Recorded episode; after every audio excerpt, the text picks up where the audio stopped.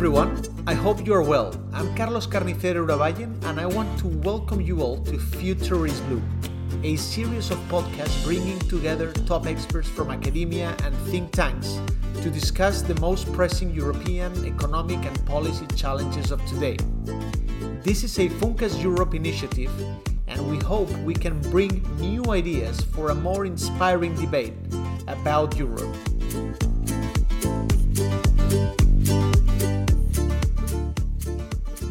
Hello, everyone. Today we have back with us Alice Faibishenko, who's senior advisor at Funcas. And probably our audience knows that when Alice is back with us, uh, this means there's a new SEFO report elaborated by, by Funcas think tank. So I think that's the case, right, Alice?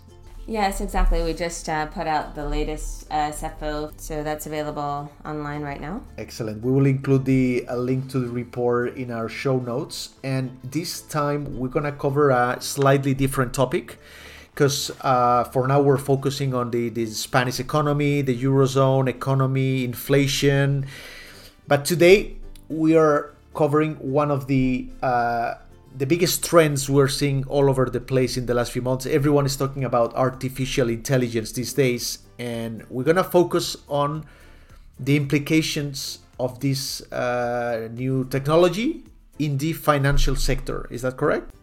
Uh, yes, exactly. Because as you mentioned, um, it's a very important development, and Funcas actually does a lot of work on digitalization in the financial sector, and we wanted to to give that some visibility. Excellent.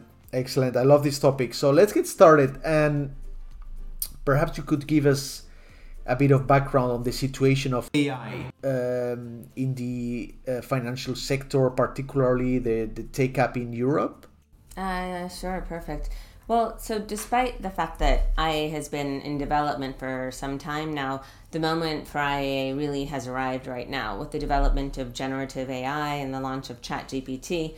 And in fact, the European banking sector really has been widely embracing this technology for a number of years now. According to the European Banking Authority, the EBA, um, 83.3% of European banks are currently using artificial intelligence already for, for, for a wide range of, of purposes. And that incidence has actually been rising consistently since 2018.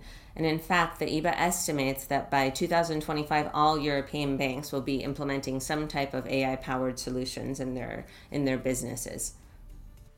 It's inter- interesting how we've been talking so much about uh, artificial intelligence in the last few months, but there are some applications that have been happening uh, all over the last few years. Uh, but anyway, I think it's it's good we focus now on on what are the implications of this new technology, and um, I wanted to ask you what are some of the major applications of this technology uh, in the financial services?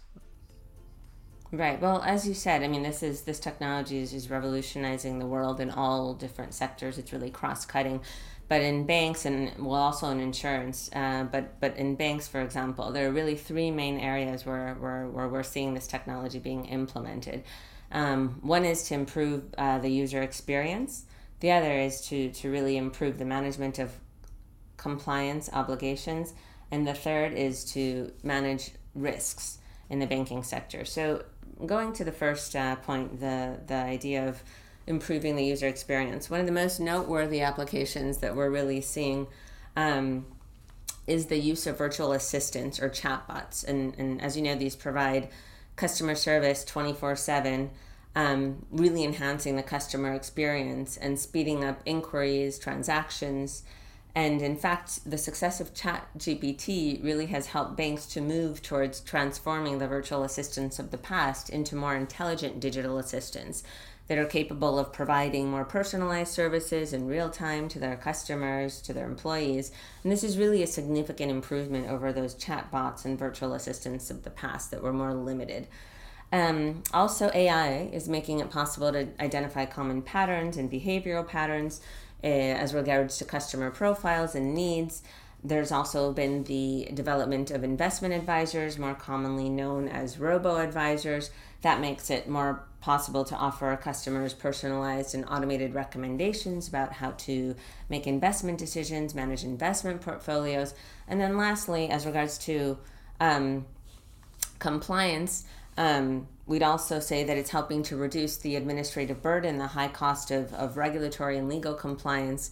Um, for example, IA is being used to monitor customer behavior, transactions. That helps to detect and prevent money laundering, which is a huge issue. Also, it's really helpful in the onboarding process because you can use it to speed up and automate customer identification and verification, and also to detect and prevent fraud and suspicious activities because IA can help to monitor real time payments. And then in the area of risk control, that last area, um, AI is really useful in, in making more efficient the management of various types of banking risks.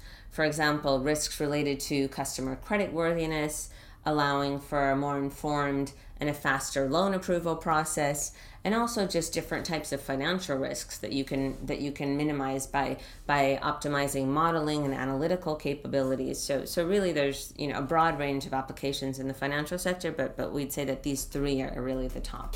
Uh, this sounds like so beneficial for consumers for and for customers for for the banks themselves. They can be more efficient and but are there any any risks that you, you think are relevant when we look at the application of uh, ai to the financial sector? Uh, yes, I mean there there are always you know as with any new technology there are always opportunities and risks. AI in that space is is absolutely in line with that statement. So, I mean, we know that the banking sector is really over the last decade, even more, in the midst of a digital transformation, adopting many types of new technologies. AI really has emerged as the darling of, of, of technology in the banking world today for, for these obvious reasons, ChatGPT and really its ability to process huge amounts of data, analyze complex patterns, make real time decisions, that's really positioned it as the top disruptive force. And, uh, you know, that's having a significant impact on banks and, and how they operate, how they provide services. But, you know, this will have implications. So, you know, to ensure that banks will remain competitive in the future, they really need to invest proactively in the implementation of this new technology. Um, it's an increasingly digital environment overall, and, and you know they really need to invest in this to stay current and adapt to the constantly changing climate. Also, you know, neobanks and big big techs, which have been penetrating the traditional banking services for a long time now. Um, they are they are really strong in adopting these digital solutions that are powered by AI. So this is intensifying competition for traditional banks and hopefully will push them to adapt and innovate to stay relevant. And also banks need to consider how they do day-to-day business. You know, managers need to prepare their organizations, they need to prepare their employees. These changes are going to really disrupt, you know, all these these activities and the execution of many day-to-day tasks. For example, many labor in, in intensive tasks like manual processes such as document verification, fraud detection, credit scoring, all of this we're going to be see seeing all of this be automated to some degree. And then lastly, you know, the most important thing to consider is that this cannot compromise security at financial institutions. Obviously, more technology, more AI, that could increase cyber risk within banks. So we need to make sure that the adoption of all these new technologies, and particularly AI, does not come at any kind of a cost in compromising the high level of, of cybersecurity traditionally, you know, seen as the pillar of the of the banking sector. So, so you know, opportunities and risks across the board, but overall, very exciting times for banks and, and insurers to really be adopting these kind of groundbreaking technological advancements and, and, and improve user experience, improve their management of compliance, and, and, and really try to minimize certain risks while keeping an eye out for new risks on the horizon very exciting times, and I look forward at least to uh, looking together into the uh, the impact of this technology in other sectors. Because uh, for each sector, I'm sure it has its own dynamics and its own benefits, its own risks, and, and it's been you summarized them very well today for the uh, what it mean, what this all means for the financial sector. So um, thanks a lot. Of course. Yes, soon. Thank you again, Carlos. Thank you, Alice, and remind everyone that uh, you'll find a link to the uh, latest SEFO publication in the show notes. And uh, there are a number of articles, including one dedicated to today's topic the impact of AI in the financial sector. So, thanks again, Alice, and speak to you soon.